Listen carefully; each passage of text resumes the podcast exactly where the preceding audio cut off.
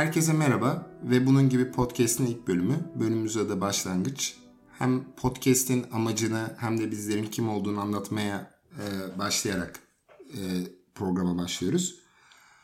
E, ben Seçkin Serpil, e, Avusturya Lisesi mezunuyum. Bilgi Üniversitesi'nde hukuk lisansını tamamladım. Sinema televizyon yüksek lisansını yaptım. Bu kadar formal bir giriş yaptım çünkü daha sonraki programlarda buna fırsat olmayacak. Bugün bu podcast'i çok yakın arkadaşım Alper'le beraber başladık. Alper sen de biraz kendini tanıtır mısın? İyi top bana geldi.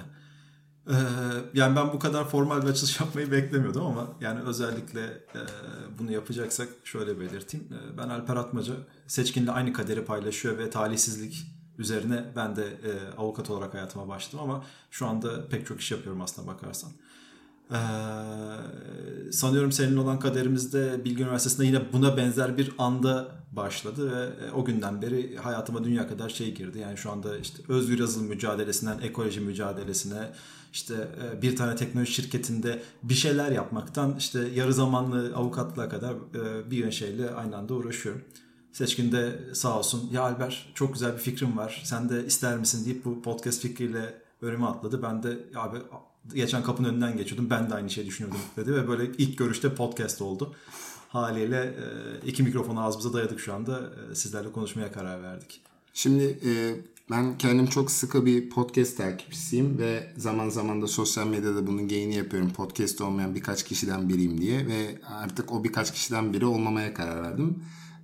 Bu programdaki amaç herhangi bir şekilde bir programın amacı veya nereye gittiğine dair bizim bir fikrimiz yok. Biz bazen bu konular üzerine çeşitli kelimeler veya kavramlar üzerine zaten kendi günlük hayatımızda da konuşuyorduk. Ee, amacımız e, bu konulara ilgi duyanlar veya işte zaman içerisinde sizin de şekillendirebileceğiniz konsepte e, bir program yapmaya çalışacağız. Programın genel mahiyeti şu. Bir kelime ve onun çağrışımları üzerinden düşünceye davet. Burada bir izlek ya da bir e, üniversitedeki syllabus gibi bir şey yok. Sadece e, haftada bir bir şekilde e, sizlere e, böyle konular hakkında konuşacağız. Bunun zaman içerisinde siz de içeriklere dair fikir beyan edebilirsiniz. Ya keşke bunu konuşsanız ya da zaman içerisinde belki konuk bile almayı düşünüyoruz. Yani bu ilerleyen zamanlarda. Dediğim gibi aslında bu programın adına da biraz girerek başlangıç niye seçtik? Başlangıç sadece bu programın başlangıcı için değil, genel olarak da çağrışım ve anlamı çok kuvvetli olduğunu inanıyorum. Ee, bu başlangıç kelimesinde bile bizim Alper'le çağrışımlarımız farklı. Ben başlangıcı daha çok insanlık tarihi ve yazının medeniyetin başlangıcı diye alırken Alper'e ilk konuyu açtığımda abi ben başlangıç deyince aklıma sadece Big Bang geliyor dedi ve Alper Big Bang neden aklına Big Bang geliyor ve e, neden başlangıç sana ilk bu çağrışımı yapıyor? Biz bayağı uğraştık değil mi bu ismi üzerine tartışırken nasıl konuşuruz, bugünün gündemini nasıl açarız diye böyle. Yani hani, e, nedeni çok basit aslında. Aramızdaki farkı ve belki bu tartışmayı renkli kılacak şey de böyle. Yani e, nihayetinde ha, son yazdığım kitabın yüzünden determinist olmuş biri olarak herhangi bir şeyde aslında tam olarak bir başlangıç göremiyorum artık. Yani ee, insanlık tarihine o yüzden e, tam olarak sen mesela ilk başladığımızda ya işte e, insanlık tarihinin şeyinden girdin işte eserlerden sanat eserlerinin ilk başlangıçlarından akımların başlangıçlarına sonra ben sürekli şey düşünüyorum sen bunları bana saydıkça ya bunların hepsinin bir öncülü var. Ya dur bir saniye onların da bir öncülü var. Ya mağara çizimleri var. Hani geri doğru gide gide en son sana itiraz ettim ve dedim yani Alper şey seçkin sen biliyorsun yani ben ne düşüneceğim. Büyük patlamadan e, başlamam gerekiyor. Çünkü sistematik olarak öyle olmak zorunda kalıyor dedim. Yani e, nedeni çok basit aslına bakarsan. Yani hayatımızda özellikle insanlık tarihiyle ilgili olan temel sorun da orada. Hiçbir şey aslında tam olarak özgün değil. Yani hani böyle bir iddiada bulunmak tamamen aslında bir ön kabulü gerektiriyor. Yani aslında bizim özgün veya bir şeyin başlangıcı olarak adlandırdığımız her insan yaratısı e, o andaki, o tarihteki toplumsal bilincin o şeyi öncekilerden ayırabileceği kadar farklı olmasıyla ortaya çıkıyor. Yani hani, e, nasıl ifade etmek gerekiyor? Yani yıllardır şey yapıyoruz, resim çiziyoruz. Yani aslında insanlık olarak tahminimizce şu anda 17 bin yıldır falan bir şey çiziyoruz bir yerlere. Ama işte e, ne bileyim e, işte aydınlanma çağının işte Rönesans'ın şeyle e, sanat eserleriyle bugün yapılan e, modern sanat eserlerini ayıran bir fark var. Ama aslında özünde hepsi bir noktada başlıyor. Yani e, bu örüntüden dolayı aslında bir şeyin başlangıcı var mı yok mu sorusunun tartışmasının cevabı bende. Bir şeyin başlangıcı var. O da aslında büyük patlama. Çünkü kalan her şey aslında bir şeyin sonucu olarak ilerliyor. Yani hani arada bizim artık kendi beşeri sebeplerimizden aha burada başladı dediğimiz şeyler tamamen tarihi kayıtlar. Aslında bir şeyin başlangıcını ifade etmiyor. Bizim bir şeyin başladığını iddia ettiğimiz bir şey ve evrenin bu konuda farklı bir fikri var genellikle.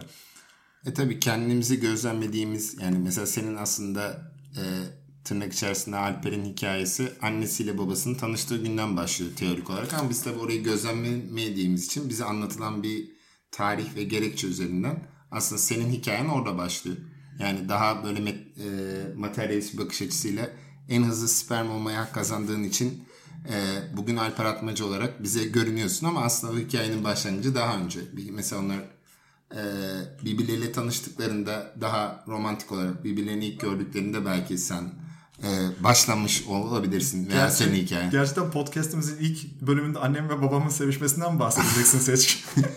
yani şimdi şöyle e, yani başlangıç deyince benim aklıma her zaman insan merkezi geliyor. Yani bu hem tarih okuma olarak hem de e, dünyayı kültürel olarak ifade ve gerek yazılı iletişim gerek sözlü iletişim gerek de sözsüz iletişimden beri ben kendi içinde bulunduğum kozmolojik evrende insanın tarihini gözlemleyebiliyorum. Yani bence karıncaların tarihinde de kesin bir Big Bang, Nuh tufanı veya onların da bir Adem havası olduğunu içten içe gerçekten inanıyorum. Ama yani bunları gözlemleyemediğim için bunlar sadece teorik düzeyde kalıyor.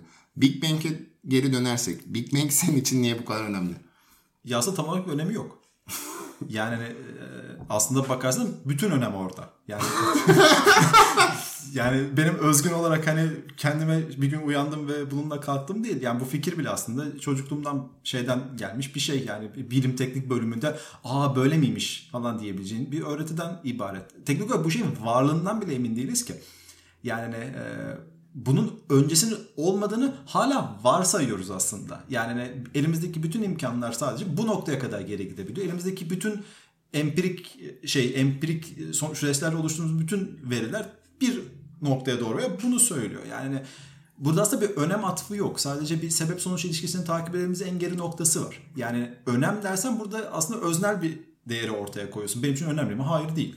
Yani benim için önemli olan ne bileyim ilk sevgilim olabilir. Ne bileyim işte ilk başarım olabilir. Yani ne bileyim ilk okuduğum kitap olabilir belki bunlar benim için önem atfeden ama büyük patlama benim için aslında herkes için bir önem atfeden bir şey. Yani ne, fizik kısmını geçiyorum. Bir konsept olarak aslında önemli. Yani her şeyin bir sebep veya sonuca bağlı olduğu e, algısıyla yaşamaya başladığın ve her şey bu gözlükten, bu mercekten incelemeye başladığın zaman aslında metodolojik olarak bir önemi var. O bir sembol benim için yoksa gerçekten büyük patlamadan ve bunun başlangıç açısından öneminden falan bahsederken fiziken bahsedilen büyük patlamadan bahsetmiyorum. Yani hani şu anda yaşadığımız her şeyin bir sebebi var. Her sebebi olan şeyin bir tarihi var. Her tarihi olan şeyin bizim adlandırdığımız anda bir başlangıcı var. O başlangıcın kendisi aslında sonraki şeyleri algılamayı da çok önemli kılıyor. Yani ne, nasıl ifade etmek gerekir? Bazen hani oturup düşünürsün. Yani umarım düşünüyorsunuzdur. Yani akıl sağlığım yerinde olduğunu düşünmek istiyorum bu anlamda. Böyle her gün gördüğümüz, her gün şahit olduğumuz, her gün elimize aldığımız bir şey, bir olgu, bir sohbet, bir insan davranışının falan e, sebebini merak edersin. Ama gerçekten sebebi yoktur. Çünkü o kaybolmuştur bir yerde en azından bizim için. Yani hani o aslında yoktan var olmadığına göre bir şekilde o kültürel veya o nesne, nesnenin biçimini biz şekillendirdiğimizde bir yerden bunun başlamış olması gerekiyor. O başlangıç tarihi veya o başlangıcın niteliği hangi koşullarla başladı bugün geldiği şeyi açıklamak için gerekli. Tarih bu yüzden önemli zaten. Yani hani, e, bakmayın Seçkin öyle syllabus falan yok diyor ama önünde 3 tane kitap açık. Birazdan başlayacak anlatmaya. Yani hani bütün insanlık tarihini kitaplara döküp bundan sonra çıkarmak adına yaşıyoruz. Yani e, yoksa gerçekten bunun bir önemi olmasaydı yani bugün olduğumuz koşullarla tatmin olup bunun sebeplerini hiç araştırmamıza gerek olmasaydı zaten insanlıktan hiç bahsetmiyor olurduk. Yani e, yani benim elim, elimdeki kalemin düz olmasının bir sebebi var. Yani tüylerden bir ara kurtulup başka şeylere geçmemizin bir sebebi var. Yani bu bu sebeplerin kendisi önemli. Büyük patlama sadece bir olgu benim için. Sadece bu şeyi basitleştirebilmek veya anlatabilmek nasıl ifade etmek gerekir? Belki biraz sansasyonel hale getirip karşındakinin ilgisini çekmek için kullandığım bir şey. Yoksa gerçekten kimsenin e, nasıl söyleyeyim berim gücünün bütün bugün var olan olguları büyük patlamaya kadar geri takip etmesi mümkün değil. Yani öyle bir işlem gücümüz yok insanlık elinde. Ama bir konsept olarak bir şey açıklamak için eğlenceli görünüyor. Sen ne diyeceksin peki? Hadi başlangıç dediğim zaman beni dürtüp duruyorsun. Şimdi benim aklıma e, iki tane şey geldi. Bir e, Chiyoran'a göre nedensellik bağımlılık çıkışı Adem'in günahıydı ve bütün nedensellik bağı orada başlıyor diyor kendisi. Tabii o farklı bir konsepte ve bizim yüzyılımızdan farklı bir fikir altyapısına sahipti. Bir de aklıma tabii seninle geçen gün de konuştuğumuz Space Odyssey muhabbeti geliyor. Yani senin e, ben Alper'le konuştuğum zaman e, o kem, o ünlü grafik meçin olduğu işte kemiğin atıldığı ve uzaya çıkılma Alper aşağı yukarı öyle görüyor. Yani insanlık tarihini o sırada işte devrimler insanlık tarihi. Yani Kubrick'in aslında oradaki o sahnedeki e, olay ideolo aslında çok ideolojik bir film Space Odyssey. Genelde ideolojik olmadığıyla ya da bir propaganda yapılmasıyla eleştirilse de aslında bayağı ideolojik bir şey. Aslında bu başlangıç konusunu nereden aldığımız ya da oraya aldığımız tutum aslında birçok kavram da e, sizin tanımladığınız şey aslında bayağı bir ideolojiktir. O yüzden aslında ilk programımızın adının başlangıç olmasının sebebi de biraz da bu yüzden. Yani ben içinde yaşadığımız çağda diğer e, beraber yaşadığım ve Türkçe konuşan bütün insanlık adına şunu söyleyebilirim ki ben şu an büyük bir karanlık çağa dönüş olduğunu düşünüyorum ve aslında bizim şu anda kavramları yeniden üretmeye, yeniden konuşmaya ihtiyacımız olduğunu düşünüyorum. Bunu yaparken e, Alper'in dediği gibi kendimi daha özel hissettiğim veya yaptığım için en azından biraz daha karanlığın içerisinde bir ateş yakmak gibi düşünebiliriz. Yani ben buradan şuraya da senin bir fikrin... şey söyleyeceğim. Evet. Dayanamıyorum bir saattir gülüyorum. Evet.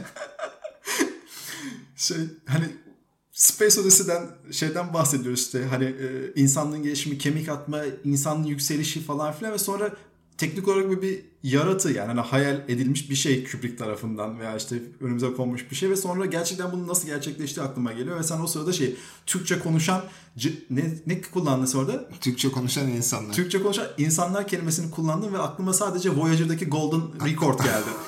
Çünkü şey yani herkesin merhaba, hello, işte ola falan dediği yerde işte sayın Türkçe konuşan e, arka şey sayın Türkçe konuşan arka, arkadaşım mı gibi işte, şey hani sabah şerifiniz hayırlı olsun diye 5-6 saniyelik bak dünyanın en pahalı depolama alanı üstünde ve bir daha sayacağım bir şeyde 6 saniyelik bir ses kaydına sahibiz. O da işte sayın Türkçe konuşan bilen arkadaşlarım diye başlıyor. E tabi yani bu kavramları... İsteyerek biz... yapmadığını biliyorum ama çok çok ironik oldu. Ya ironik değil kaçınılmaz zaten. Çünkü yani hani en son noktada benim düşünce dünyam ana dilim Türkçe olduğu için. işte mesela buradaki bu ana dil ve Türkçe ve aslında yine kendi hikayemiz. Yani işte benim adımın seçkin olmasının Türkçe'de bir anlamı var. Yabancıya çevirdiğinde işte onun yabancı dillerde karşılığını söylüyorsun ama aslında seçkindeki fonetik gibi olmuyor. İşte burada ben biraz daha e, bu insan kelimesinin antik Yunanca'da kavramı şuradan geliyor. Yukarı bakan anlamında. Aslında bu ta soru yani senin Big Bang diye nitelendirdiğin olayları adamlar Big Bang demeden önce lan niye buradayız diye kendi üzerine düşünüyor. Bir yandan da ben bu başlangıç sorusunun yani bu gerek bir ilişki, gerek bir işe, gerek bir projeye, gerek bir podcast'a başlarken aslında başlangıçlar niteliği belirliyor ya. Yani bu sadece Matrix başlangıcı olan her şeyin sonu vardır gibi değil ama bir başlangıç ve sıfır noktası sanki bir ihtiyaç. Hani burada sıfırın keşfi veya matematiksel bir yere referans vermek istemiyorum ama hani o nihai nokta. Mesela bunlar üzerine düşün. Mesela bir ilkokulda bize anlatılırken işte biz en başta hani leyleklerin bize getirdiği ve mevsimler falan üzerine bayağı şey yapıyoruz. Hani aslında dünya çok büyük geliyor ya en başta. Hani aslında ilk okula gitmeden önce dünya çok küçük. Annem babam var, komşularım var, akrabalarım var. Sonra yavaş yavaş büyüyor çevren. Yavaş yavaş diğer insanları tanıyorsun. Senin gibi büyümemiş veya senden daha büyük. Büyük olmanın veya büyümenin önemli bir şey olduğunu düşünüyorsun. Büyüyeceğiz ve araba alacağız. İşte büyüyeceğiz. Benim de evim olacak. Büyüyeceğiz. Bilmem ne yapacağız falan filan. Şimdi bu biraz başlangıç meselesinin en büyük problemi bence şu. Bir şeye başladığımızda aslında başladığımızın çok farkında olmuyoruz. Mesela senle dostluğumuzda da hani biz yan yana oturduk bir e, e, üniversitede bir kulüpte yan yana gelmiştik. İkimiz de e, biraz fazla e, karşı görüşte bulunduğumuz için birden yan yana bulunduk ve arkadaş beğenmiş. ben bu kelimeyi kullanmak istemezdim ama yine de e, katılmamak elde değil. Şimdi e, buradaki ben başlangıcı biraz daha e, Alper'den daha metafizik veya daha hikayesel, edebi bir noktaya çekmek açısından ben başlangıç kelimesinin doğal olarak çağrışımı hem yaratılış yani buradaki hem kutsal kitaplar ve kutsal olmayan eski büyük kadim kitaplara referans vermek gerekirse en büyük mesele aslında insanlığın nasıl başladığıdır. Yani biz çünkü kendi mitolojimizi inanıp kendi mitolojimizi ikna edip kitleleri bir şekilde ikna etmeye çalışmışız. Yani bu hikaye çok tutmuş. Yani bu işte günümüzde çok popüler olan Haman e, şey anlatan insan hikayesi. İşte bizim büyük büyük büyük büyük atalarımız ateşin başındayken e, bak böyle böyle olmuş. insanlık böyle olmuş. Yani burada biraz da bu başlangıç deyince e, aklıma sadece e, İncil'in yaratılışı ya da işte önce kelime vardı ya da işte Tanrı dedi ışık oldu değil aslında başka başlangıç tahayyülleri de var. Bence biraz bu başlangıç tahayyülleri üzerine de düşünmek gerekirse mesela e, önümdeki Galeano'nun kitabından ufak bir şey okumak isterim. E, kadın ve erkek Tanrı'nın kendilerini düşlemekte olduğunu düşlüyorlardı. Tanrı şarkı söylerken onları düşlüyor ve bir yandan da marakaslarını sallıyordu. Tütün dumanın içinde kendini mutlu hissediyordu ama şüphe ve gizem yüzünden biraz gergindi. Kadın ve erkek Tanrı'nın düşünde kocaman parlak bir yumurtanın belirdiğini düşünüyorlardı. Yumurtanın içinde onlar şarkı söylüyor, dans ediyor ve çok fazla şamata yapıyorlardı. Çünkü doğmak için deli oluyorlardı. Tanrı'nın düşünde sevincin, şüphe ve gizemden daha güçlü olduğunu düşünüyorlardı. Tanrı düşlerken onları yaratıyor ve şarkı söyleyerek şöyle diyordu. Bu yumurtayı kırıyorum ve kadın erkek doğuyor. Onlarla birlikte yaşayacak ve ölecekler ve doğmayı asla bırakmayacaklar. Çünkü ölüm denen şey bir yalan. Şimdi bu yaratılış hikayesiyle biz ilkokula gitseydik muhtemelen daha neşeli, daha mutlu insanlar olurduk. Yani aslında biraz da bizim yaratılış hikayemiz biraz da hüzünlü. Hani Adem ve Havva'nın günah işlemesi işte buraya kadar gelen silsilede. Bence bu biraz başlangıç tanımının hem endişe yaratması hem korku yaratması bir de bak bakış açısıyla alakalı. Aslında başlangıç bir noktada da fırsat mıdır acaba? Yani e, muhtemelen bugünün gündemini almadık. Bunu bir kelime olarak seçip seçmedik ama mesela bitiş kelimelerimizin arasında mı?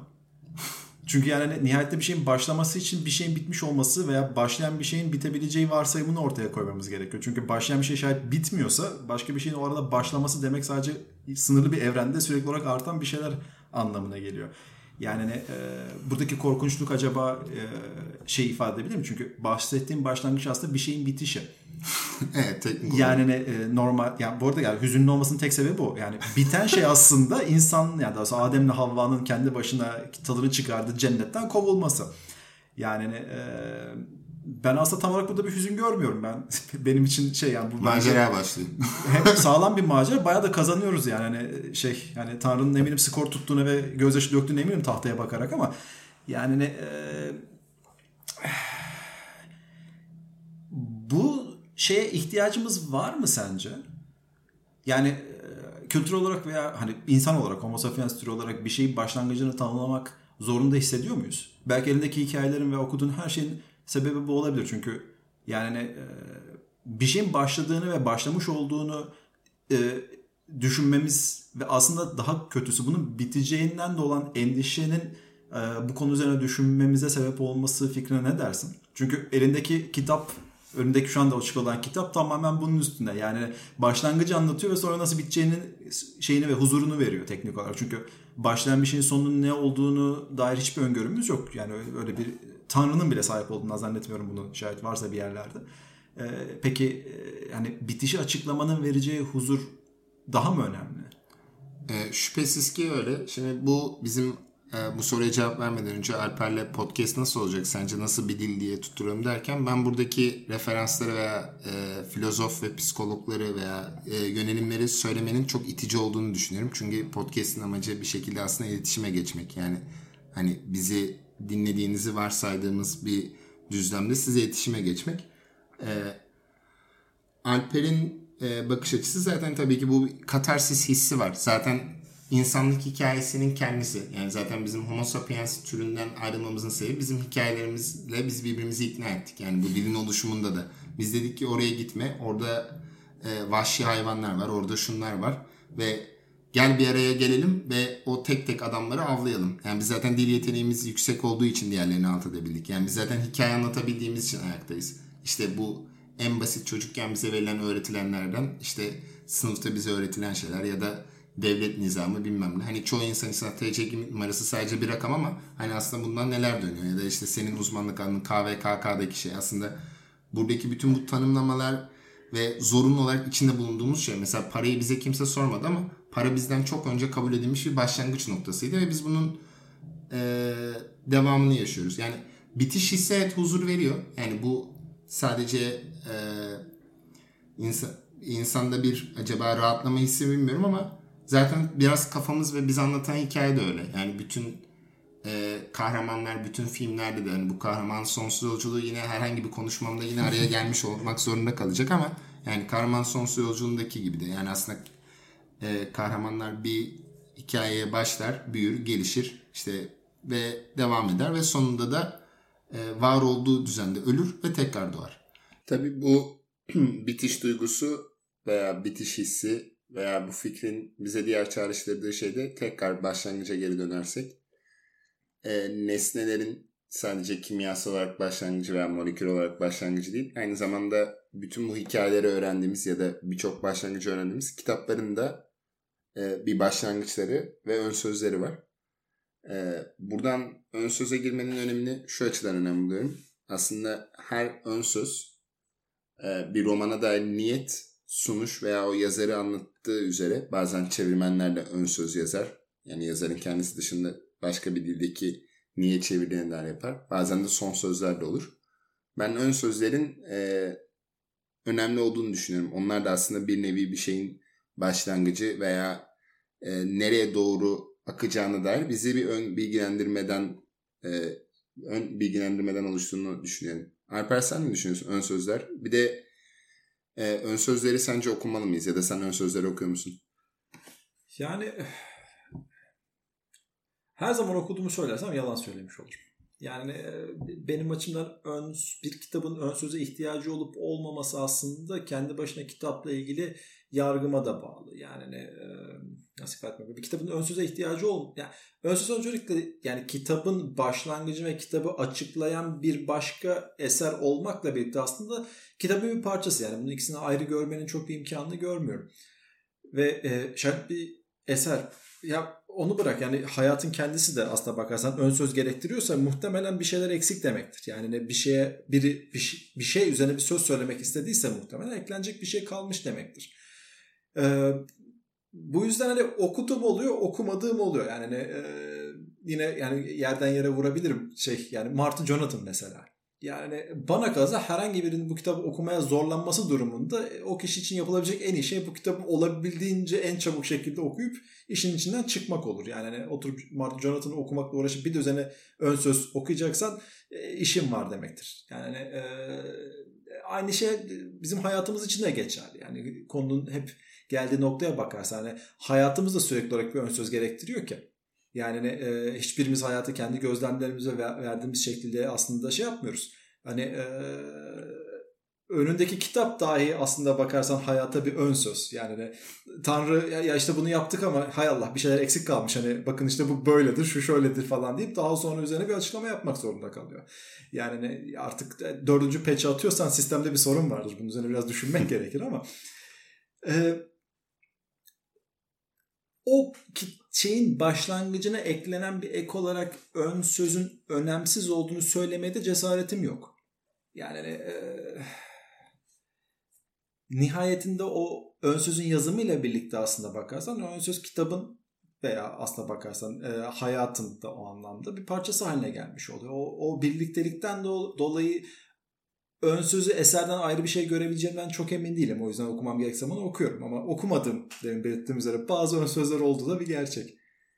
Şimdi burada e, bu hayatın ön sözü olması fikri bence ilginç. Özellikle de bunu e, kutsal kutsal kitaplarla e, eşleştirmen de e, hoşuma gitti. Gerçekten de bir yandan da e, herhangi bir kitabın ön sözü o kitabın içeriğine dahil midir değil midir sorusu veya neden okumalıyız sorusu bir de şunu çağrıştırıyor.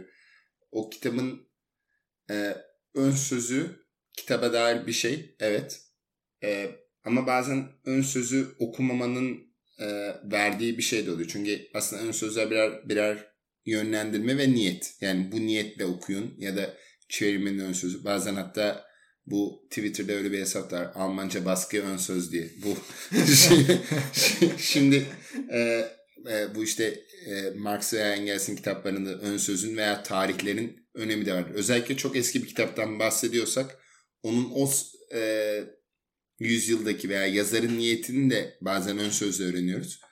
Tabi burada şu çıkıyor. Hayatın bir kendisinin ön sözü var mı? Ya da yaşamın bir ön söze ihtiyacı duyuyor mu? Yoksa biz böyle bir romana dalar gibi lönk diye giriyor muyuz? Bununla ilgili Umut Sarıkaya karikatürü var tabii. Bir de aklıma o geldi. E, Dostoyevski bizzat kendisi abi ön sözü geç ortadan başla diye. Hani böyle bir nokta da var. Biz acaba hayatı böyle yaşıyor muyuz? Yani çoğumuz yaşıyor. Ee, yani sürekli olarak hayatımızı gözlemleyerek o gözlemlerden çıkardığımız sonuçları algılayarak aslında sadece ihtiyacımız olan kısımları e, bilerek yaşıyoruz. E, bunda biraz şey de var yani hayat aslında bizim e, elimizde olmayan bir şey. Biz bu hayatın dışındayız, erişimin dışındayız. O hayat akıyor. E, tamam birileri buna bir ön söz yazmış olabilir hayata bir dönemde ama aslında e, bizimle ilgili çok az şeyi açıklıyor bu ön söz. Ve e, başka da bu konu hakkında bir söz söyleyen yok. Atasözlerimiz var. İşte aman efendim işte şöyle yaparsan böyle olur. İşte iyi dost kötü günde belli olur. E, tamam okey. Ama e, bunun dışında aslında bize rehber olabilecek hayatımızdan, kendi deneyimlerimizden başka bir şeyimiz yok. Ve iş böyle olunca hepimiz aslında kısa yola kaçıyoruz.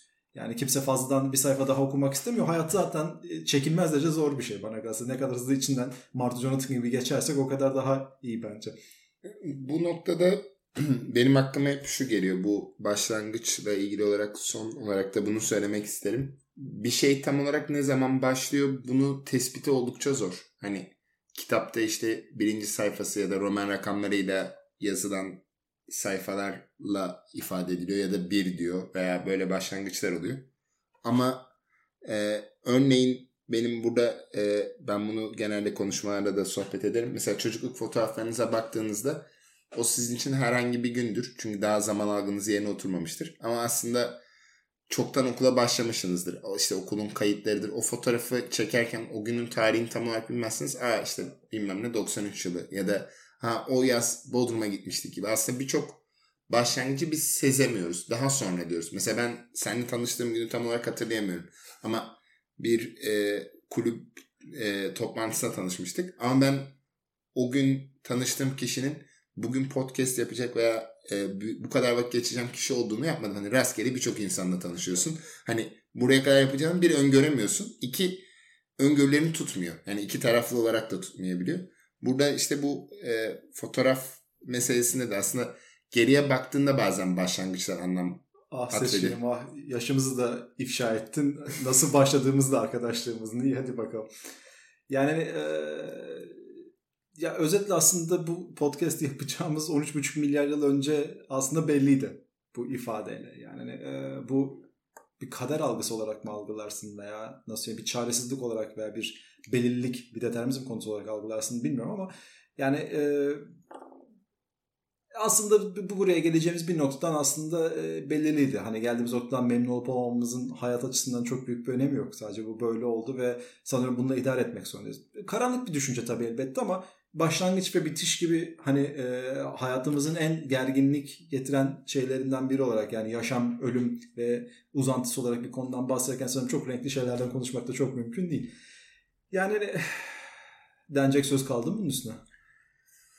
O zaman bir son sözle e, bitirelim. E, bu podcast'in ilk bölümü başlangıç temamızdı. E, ben her ne kadar e, Alper bize daha karanlık bir tablodan veya bizim e, başlangıcımızı Big Bang gibi bizim irademizin dışında bir sıfır noktasına dayandırsa da ben her başlangıcın veya tanışmanın büyük bir potansiyel taşıdığını ve başka ihtimallere yol açtığını düşünüyorum.